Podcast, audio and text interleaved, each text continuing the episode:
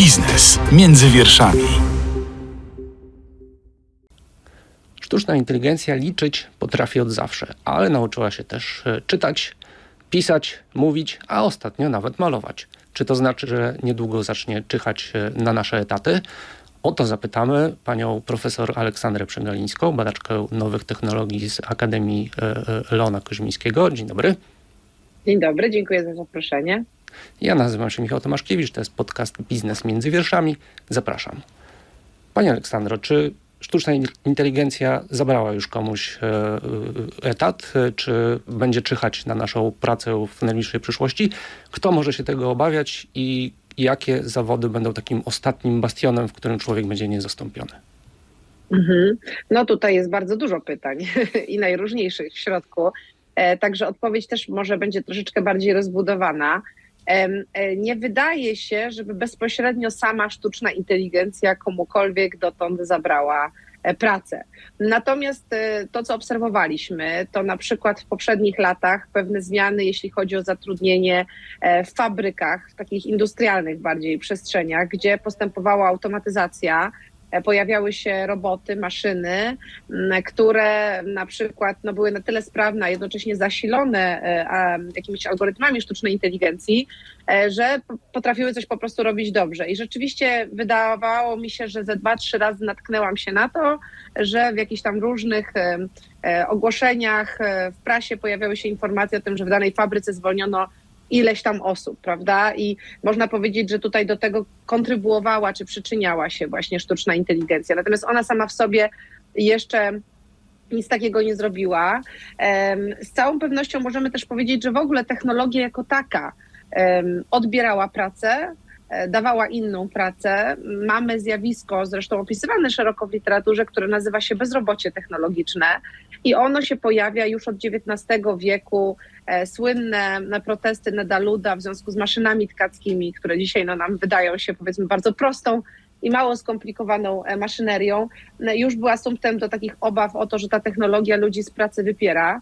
E, I tutaj pewnie to jest taka dosyć nieoczywista i taka troszeczkę kompleksowa sytuacja, bo nowe technologie, w tym sztuczna inteligencja, na pewno zmieniają pracę od środka.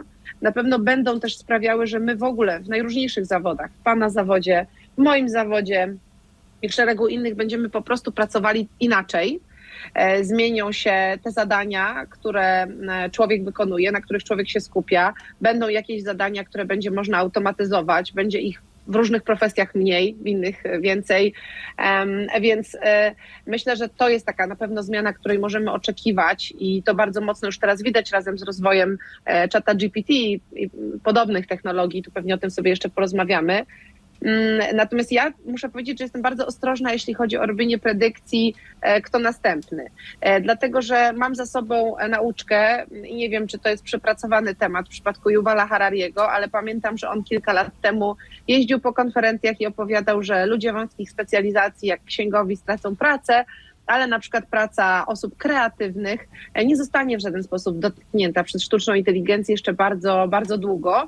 No i co widzimy? Po pierwsze, że księgowe pracy nie straciły, tylko zyskały raczej nowe narzędzie do pracy, a po drugie, że osobami, które teraz najczęściej obawiają się, spójrzmy chociażby na strajk scenarzystów w USA, albo na różne wypowiedzi grafików, kompozytorów. No właśnie, osobami, które najbardziej obawiają się jakiejś utraty zleceń, zmiany bardzo fundamentalnej w swojej profesji, e, tego, że będzie ich mniej potrzeba, są właśnie osoby e, kreatywne w związku z rozwojem sztucznej inteligencji. Więc e, tutaj sytuacja jest nieprosta. Jak się spojrzy też na kierowców, ciekawa sprawa. Ja pamiętam w 2016 roku były już informacje i takie artykuły, chyba trochę sponsorowane przez Ubera, że do 2023 to już żaden kierowca nie zostanie w mieście, że w mieście będą jeździć tylko autonomiczne samochody.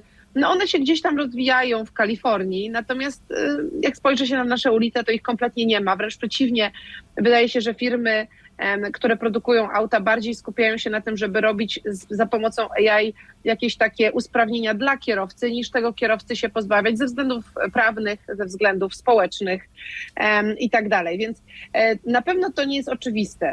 Y, I, I tak, żeby skonkludować, może to jeszcze tylko powiem, że jeśli chodzi o takie predykcje, najnowsze, tego co na pewno bardzo długo jeszcze będzie przy człowieku, patrząc na rozwój technologii, to są zadania związane z pracą fizyczną, e, rzemiosło bardzo często, e, praca na przykład na budowie, ale też praca osób, które i muszą często pracować fizycznie i muszą opiekować się innymi ludźmi, na przykład pielęgniarki, prawda? Tutaj są takie zawody, w których ten kontakt z drugim człowiekiem jest bardzo, bardzo ważny, takich zawodów jest sporo i tam wydaje się, że byłoby bardzo smutno i chyba nie najlepiej, gdyby algorytmy zastąpiły tę pracę, a po drugie właśnie taka praca fizyczna, bo robotyka e, w przeciwieństwie do na przykład tych generatorów języka czy obrazów, no nie rozwija się e, zbyt szybko. Co w takim razie sztuczna inteligencja potrafi już dzisiaj? Co robi w przedsiębiorstwach? E, jak pracuje? Mhm.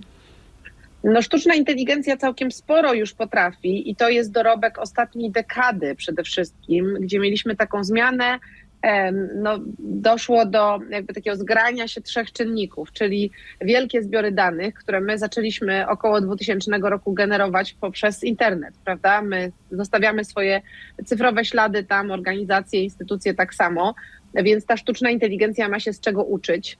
E, po drugie, taka nowa algorytmika, bardzo zainspirowana mózgiem człowieka, czyli sztuczne sieci neuronowe, w tym sieci głębokie. To są takie najnowsze algorytmy, które e, sporo potrafią. No i oczywiście moc obliczeniowa. Te trzy czynniki, kiedy się złożyły, to nagle się okazało, że ta sztuczna inteligencja całkiem sporo potrafi. No i faktycznie od 10 lat ona jest bardzo mocno obecna w biznesie, w organizacjach.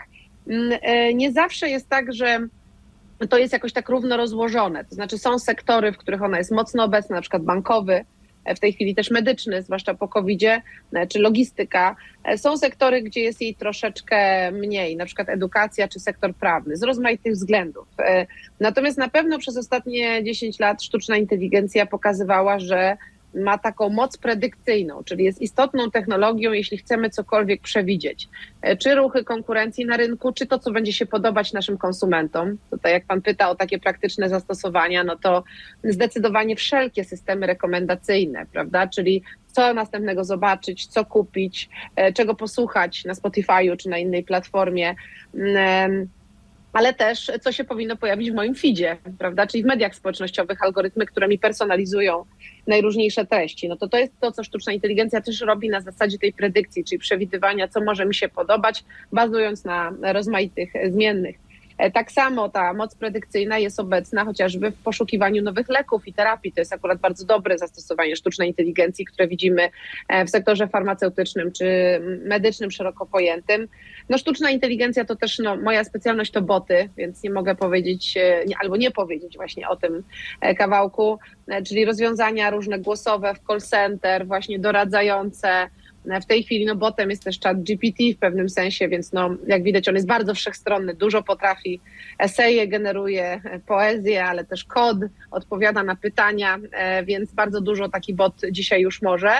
Mm, no ale jeśli nie wchodzimy jeszcze w tą najnowszą erę sztucznej inteligencji, tej generatywnej, do której ten chatbot przynależy, to trzeba powiedzieć, że te ostatnie 10 e, lat to przede wszystkim właśnie e, predykcyjna siła sztucznej inteligencji w bardzo wielu organizacjach i też no, wykorzystywana w administracji publicznej.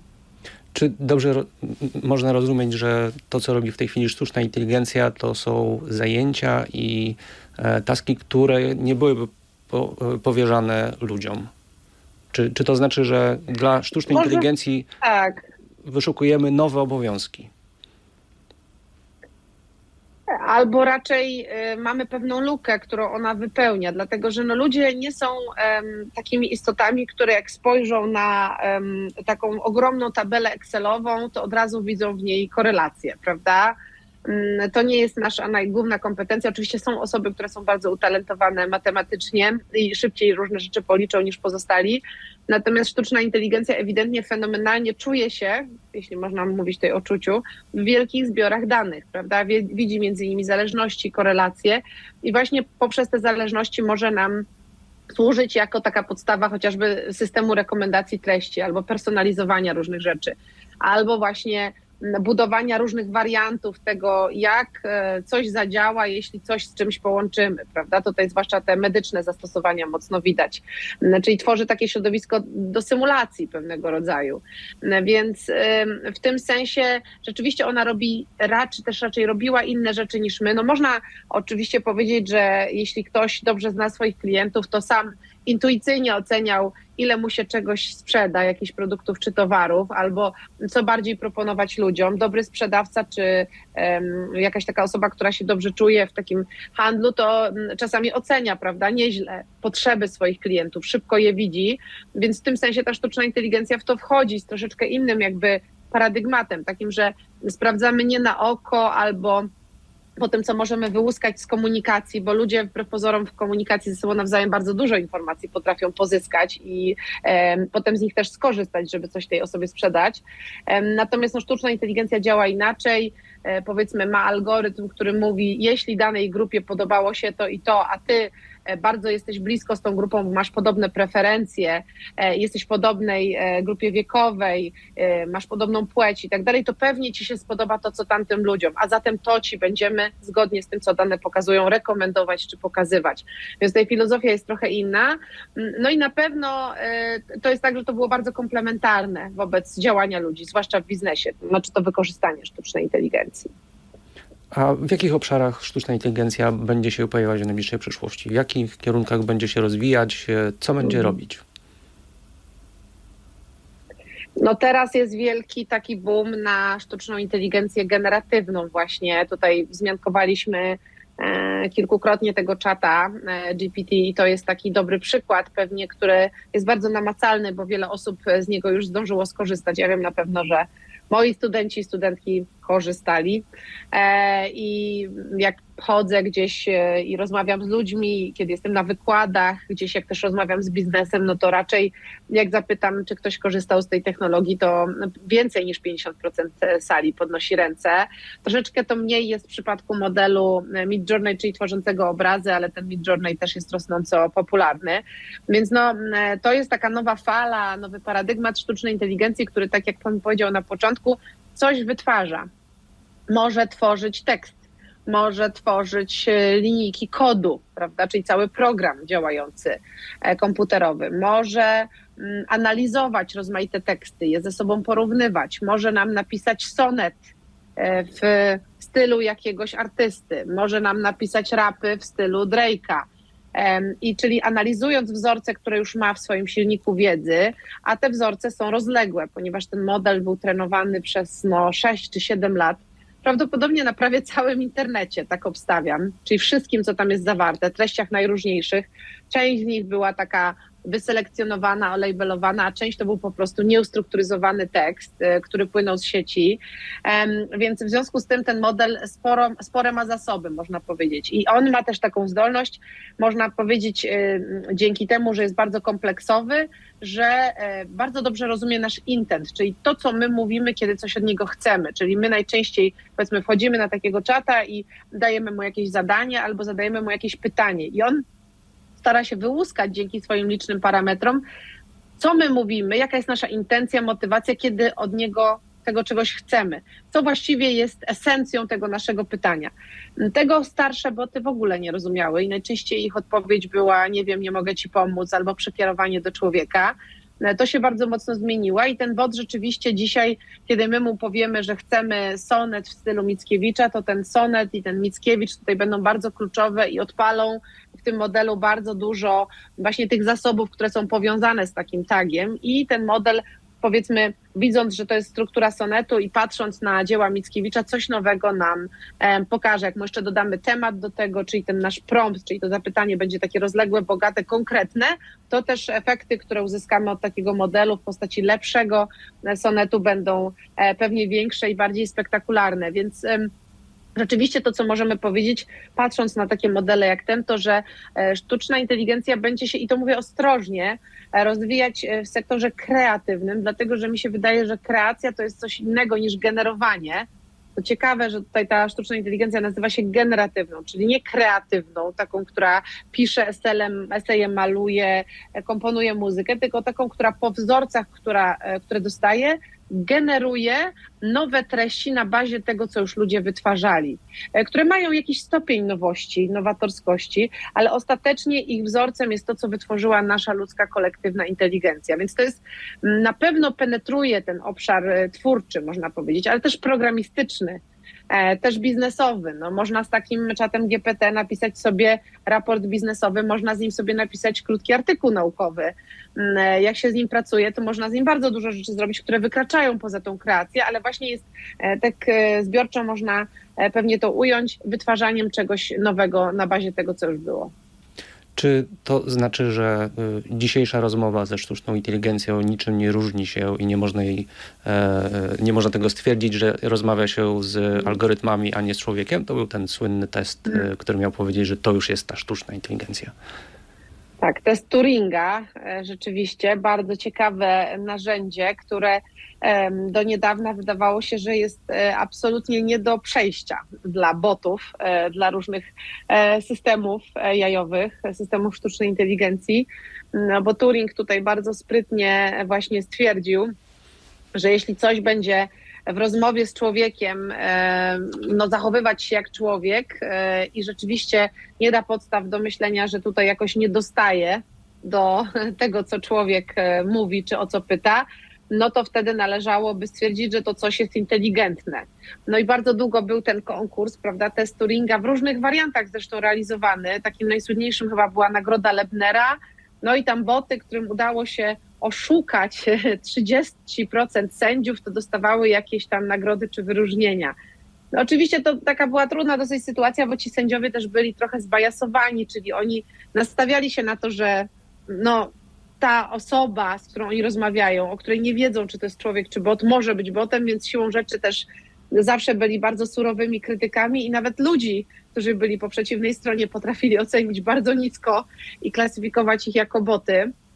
E, natomiast e, rzeczywiście jest tak, że ten test Turinga e, troszeczkę nam się w tej chwili przestał, może nie przydawać, ale no, musimy dokonać rewizji. Dlatego, że w krótkich, zwłaszcza konwersacjach, taki chat GPT może sobie naprawdę nieźle poradzić. I oczywiście to nie jest tak, że zawsze, dlatego że powiedziałam to, bardzo dużo zależy od tego, jak go o coś zapytamy. Myślę, że jak ktoś bardzo chce wprowadzić tego czata na minę, to ciągle mu się to uda zrobić. Plus on w specyficzny sposób dosyć strukturyzuje rzeczy, czyli na przykład jak go o coś zapytamy, to on bardzo często wylicza argumenty za daną rzeczą. I tak wylicza od myślnika albo jeden, dwa, trzy, cztery.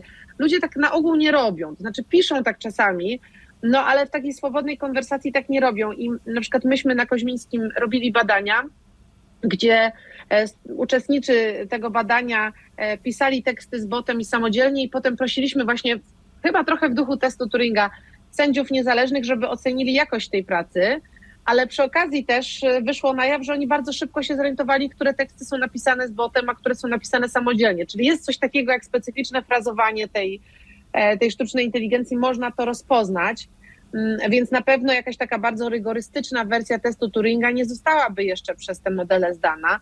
Natomiast no, też można z drugiej strony powiedzieć, że my ten test Turinga właściwie robimy cały czas, bo my tego bota mm, o różne rzeczy pytamy. Dużo osób korzysta z niego na przykład jako z doradcy albo z terapeuty wręcz. I to znaczy, że właściwie ten test Turinga jest zawieszony. To znaczy, że przestaje mieć znaczenie, czy rozmawiam z botem, o ile ta osoba to coś po drugiej stronie sensownie mi odpowiada. I to jest ostateczna walidacja, prawda? I on dosyć często całkiem sensownie odpowiada na nasze pytania, więc w tym sensie na pewno ten paradygmat testu Turinga zaburzył. Dzisiejsza sztuczna inteligencja bardzo dobrze radzi sobie z niektóry, w niektórych zastosowaniach, jest lepsza nawet od ludzi, e, tylko, tylko w bardzo wąskich wycinkach tego, e, co my robimy. Jakie mamy w ogóle rodzaje sztucznej inteligencji? Mm, jakie mamy rodzaje sztucznej inteligencji, no to zależy jakbyśmy to liczyli. Generalnie my najczęściej tak technicznie posługujemy się terminem uczenie maszynowe. To znaczy nie, nie mówimy o sztucznej inteligencji, bo to jest taki termin trochę no, popularny. Natomiast mówimy o algorytmach uczenia maszynowego i w ramach tych algorytmów uczenia maszynowego mamy takie uczenie statystyczne typowo, takie rzeczy, których w zasadzie ludzie, którzy uczyli się statystyki na studia, to będą je pamiętać. Metody takie jak regresja, klasyfikacja, chociażby wykorzystywane do prognozy pogody. E, wiele osób o tym nie wie, a tak naprawdę codziennie ta sztuczna inteligencja nam do tego służy. Mamy algorytmy uczenia maszynowego, które nazywamy nienadzorowanymi, gdzie no, my nie jesteśmy jakby nadzorcą właśnie tego algorytmu, my nie zadajemy mu pytania, na które on ma odpowiedzieć, my nie jesteśmy tutaj tymi, którzy dają i klasyfikują dane, czyli dają mu przykłady, jak się powinien zachować, żeby on się nauczył i potem zrobił tak samo z kolejnym zadaniem. Tylko oczekujemy, że ten algorytm sam sobie poradzi z porządkowaniem danych. I e, dajemy mu być może jakieś zadanie, natomiast on w tych danych te korelacje, jakiś taki ład w danych musi zaprowadzić sam, można powiedzieć. I te algorytmy są wykorzystywane właśnie, tak jak mówiłam wcześniej, do rekomendacji przede wszystkim. E, to są algorytmy, które mm, stoją podstaw Netflixa, właśnie Spotify'a, Amazona i szeregu innych tego typu podmiotów. No i mamy właśnie takie najnowsze algorytmy, tutaj ten chat GPT też się w to wpisuje, e, uczenia przez wzmocnienie albo uczenia na zasadzie kar i nagród, często też się mówi. E, czyli tutaj jest taka sytuacja, że my nie dajemy algorytmowi reguły, ani nie dajemy konkretnego zadania, tylko go wyrzucamy trochę w świat i każemy mu działać. No i ten algorytm na początku, załóżmy, że to będzie świat jakiejś gry, będzie tak grał kompletnie na ślepo, nie będzie znał zasad tej gry, będzie pewnie wielokrotnie przegrywał, ale on ma zdolność jakby takiej, no mówię tutaj bardzo metaforycznie, trochę samoobserwacji i może w związku z tym poprawiać albo zmieniać swoje zachowanie w kolejnej iteracji gry. No i po, wskutek tych poprawek może optymalizować swoje zachowanie i działać coraz lepiej. Czyli na początku będzie no, kiepsko grał, potem będzie grał jakby średnio, potem będzie grał coraz lepiej, lepiej i lepiej, e, aż dojdzie do poziomu mistrzowskiego. I widzieliśmy to w ostatnich latach. Widzieliśmy to w grze takiej jak szachy, go, a nawet w grach strategicznych takich typu MMORPG. Więc jakby na pewno widzimy dosyć wyraźnie, że to uczenie przez wzmocnienie, ten najnowszy paradygmat, on wymaga bardzo dużo danych i to nie jest prosto taki algorytm też skonstruować, to chcę powiedzieć z góry. Natomiast no tutaj najbardziej spektakularne rezultaty są i to podejście jest też stosowane w generatywnej AI, na przykład w czacie. Bardzo wiele osób e, obawia się, że sztuczna inteligencja, czy też algorytmy prędzej czy później nauczą się robić wszystko i to nauczą się robić właśnie lepiej e, niż mhm. ludzie. W związku z tym e, pracodawcy czy też przedsiębiorstwa być może też kierowane przez sztuczną inteligencję, będą miały do wyboru albo zatrudnić e, bardzo wydajny algorytm, albo zatrudnić pracownika, który no, potrzebuje przerw, który potrafi się mylić. E, e, czy w przyszłości może być tak, tutaj oczywiście spekulujemy, że mm, wszyscy staniemy się utrzymankami sztucznej inteligencji. Znaczy, że sztuczna inteligencja będzie pracować, będzie płacić podatki, a my będziemy żyć tak zwanego bezwarunkowego mhm. dochodu gwarantowanego. Mhm. Mhm.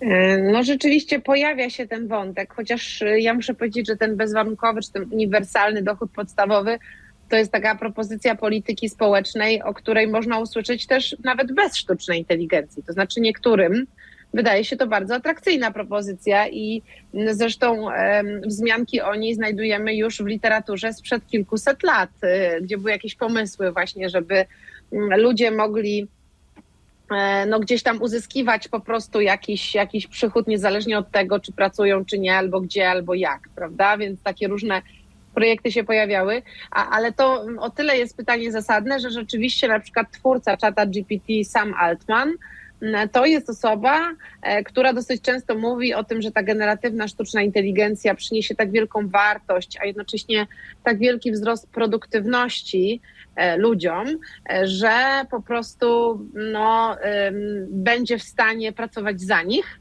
i że on chciałby obiecać wręcz Amerykanom na przykład, a docelowo też całemu globowi, e, taką dywidendę cyfrową w postaci, no tam chyba wymienia nawet sumy 3000 dolarów miesięcznie, niezależnie od czegokolwiek, prawda? Znaczy można obok tego pracować, no ale jakby to nawet chyba nawet nie jest o tym może, że ta sztuczna inteligencja zabiera tą pracę, tylko o tym, że dla niego przynajmniej, że ta wartość, którą ona wytwarza i ten kolosalny wzrost produktywności to jest coś, czym warto by było się podzielić, albo warto by było to jakoś w bardziej e, zrównoważony sposób dystrybuować.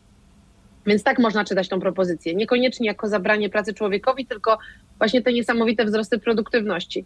No i oczywiście pewnie osobie, która eksperymentowała z czatem i była w stanie zamiast siedzieć cały dzień nad swoim CV, napisać z tym czatem swoje CV w 15 minut, może się zapalić taka lampka, hej, istnieje taka możliwość, prawda, że tak będzie. Z drugiej strony ten dochód podstawowy też przez wiele osób jest traktowany właśnie jako wyjście z sytuacji, w której tej pracy dla człowieka po prostu nie ma, prawda? Czyli właśnie taka wizja, o której Pan wspomniał, że te algorytmy e, tą pracę przejmują. E, ja jestem tu sceptyczna, przyznam szczerze. Ja myślę, że algorytmy bardzo dobrze przejmują zadania. My tutaj nie mówimy o żadnej świadomej maszynie, my mówimy o algorytmach statystycznych, które świetnie sobie radzą z jakąś pulą zadań. Ona nie jest mała, części, w części przypadków będzie tak, że będą mogły nas wyręczyć, w części przypadków będzie tak, że będziemy musieli czy też chcieli je nadzorować, bo będą kwestie odpowiedzialności, w części przypadków będzie tak, że nie da się nas zastąpić i jeszcze pewnie przez długi czas. Więc jakby ja nie zakładam tego, czym się tutaj najbardziej straszy, czyli takim masowym bezrobociem technologicznym.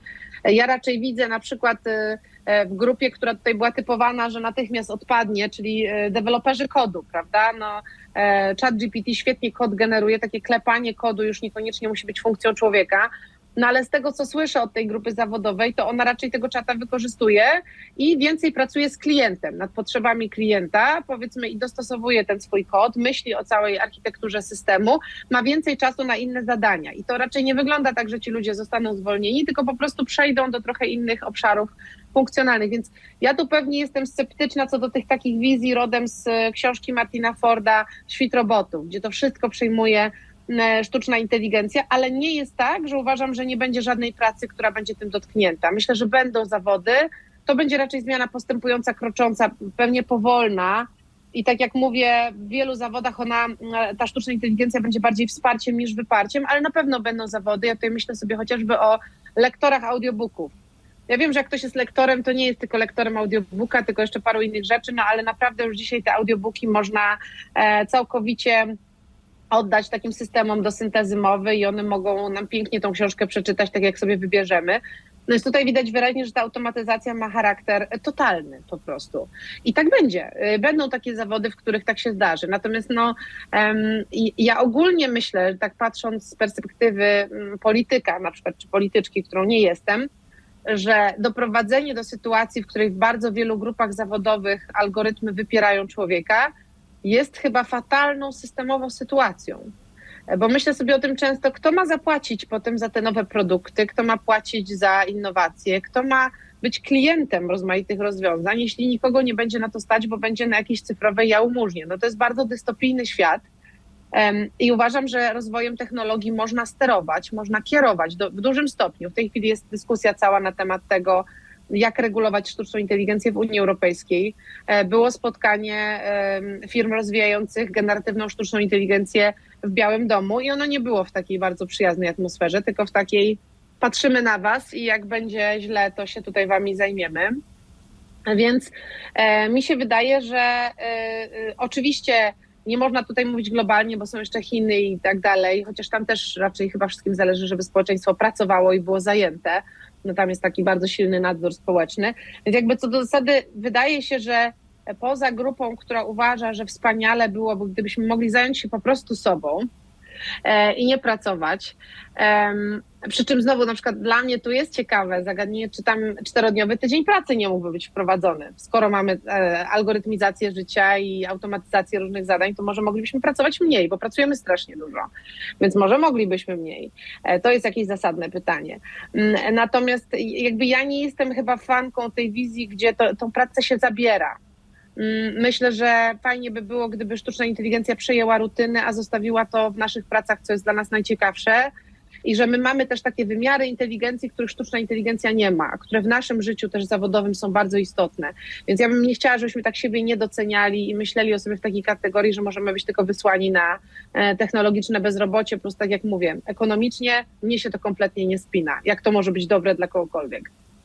Czy sztuczna inteligencja może stać się taką e, cudowną gospodarczą bronią, która będzie e, wyłaniać nowe potęgi i nowe mocarstwa? Czy, czy, czy właśnie kto pierwszy opanuje sztuczną inteligencję, która będzie lepsza od innych e, w predykcji zachowań konsumentów czy zachowań biznesowych, wygra cały świat? I czy Polska ma szansę w tym wyścigu?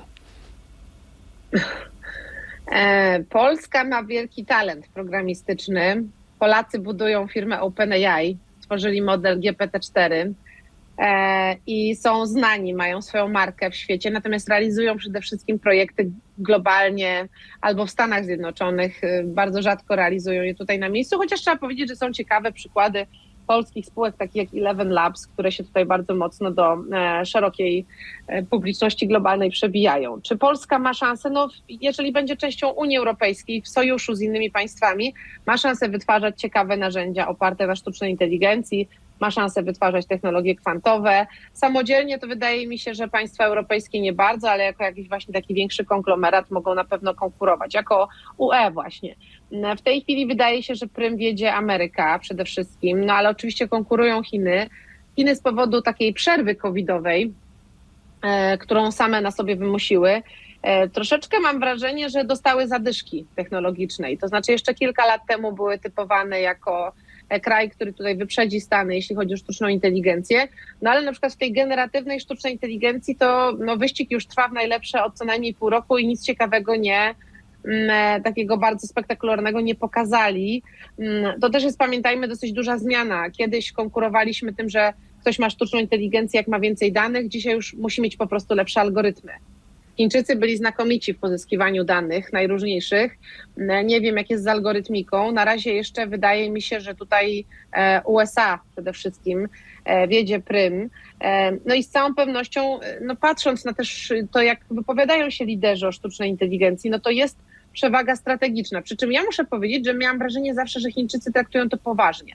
Znaczy rzeczywiście, że mówią o tej technologii jako swojej silnej przewadze geopolitycznej, Podczas kiedy na przykład dosyć długo, i tu nie chcę nikogo mm, jakoś nadmiernie krytykować, ale miałam wrażenie na przykład, że temat sztucznej inteligencji, która jest w głowie każdego człowieka dzisiaj, no każdego, kto dotknął tego czata GPT, nie był poruszany przez polityków to spotkanie w Białym Domu jest dla mnie co najmniej o trzy lata za późno, bo myśmy o tym, że ten model GPT nadchodzi, to wiedzieli dawno w środowisku naukowym.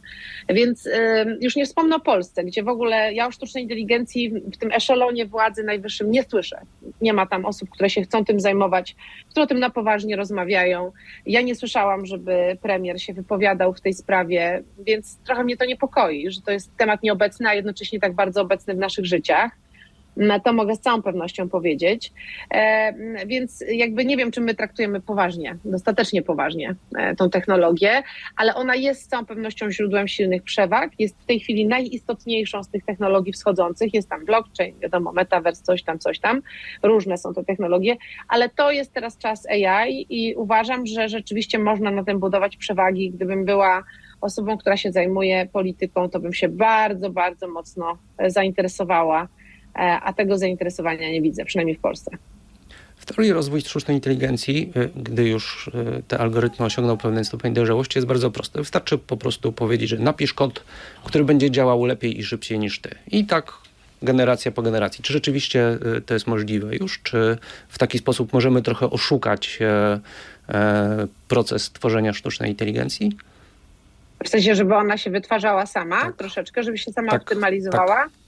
No na razie mamy automatyzację pisania algorytmów sztucznej inteligencji, czyli to nie jest e, wytwarzanie e, jakichś algorytmów, można powiedzieć, naprawdę nowych, tylko to jest trochę no, korekta pewnego rodzaju, ale rzeczywiście mamy takie narzędzia do wytwarzania, powiedzmy, algorytmów, które będą dla nas robić różne rzeczy.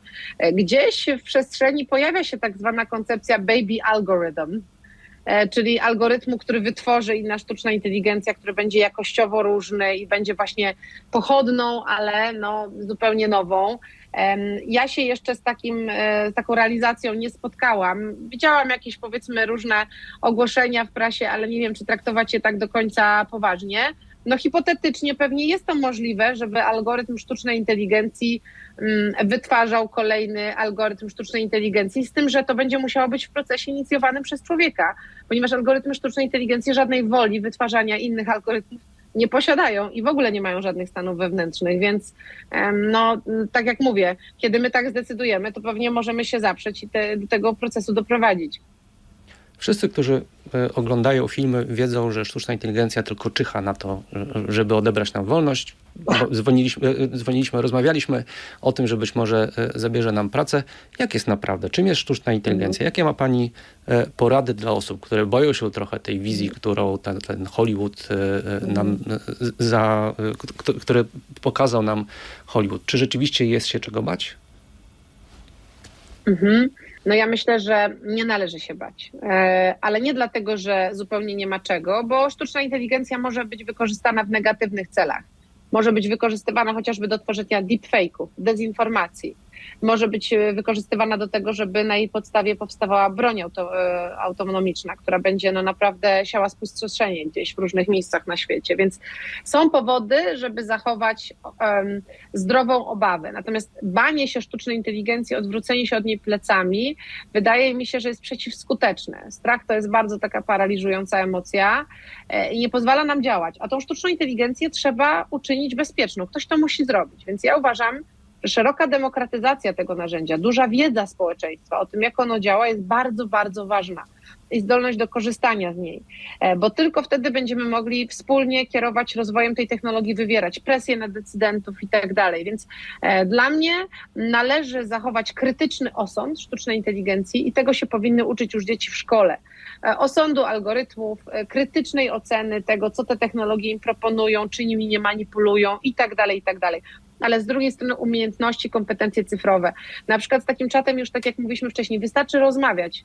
Nie trzeba nawet uczyć się języka programowania, więc tym bardziej warto korzystać, wymyślać sposoby tego, jak to interesująco, z dobrym e, skutkiem e, zastosować. No, ja w żadne inne rozwiązanie nie wierzę i dlatego dla mnie osoby, które się wypisują i mówią, że teraz to już na pewno nie będą się tym zajmować, to fatalny moment, żeby odejść. No właśnie teraz y, y, jest ten czas, kiedy e, trzeba się tą technologią na poważnie zająć. Ona się bardzo upowszechniła i potrzebuje po prostu ram działania.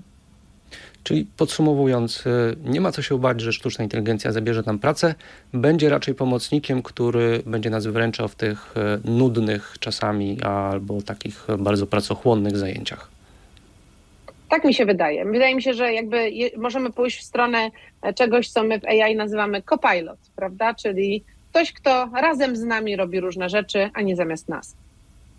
Gościem podcastu Biznes między wierszami była profesor Aleksandra Przegalińska, e, badaczka nowych technologii z Akademii Ilona Koźmińskiego. Dziękuję bardzo za rozmowę. Dziękuję. Ja nazywam się Michał Tomaszkiewicz. Dziękuję bardzo za uwagę i zapraszam na kolejne odcinki. Biznes między wierszami. Więcej podcastów na player radioz.pl.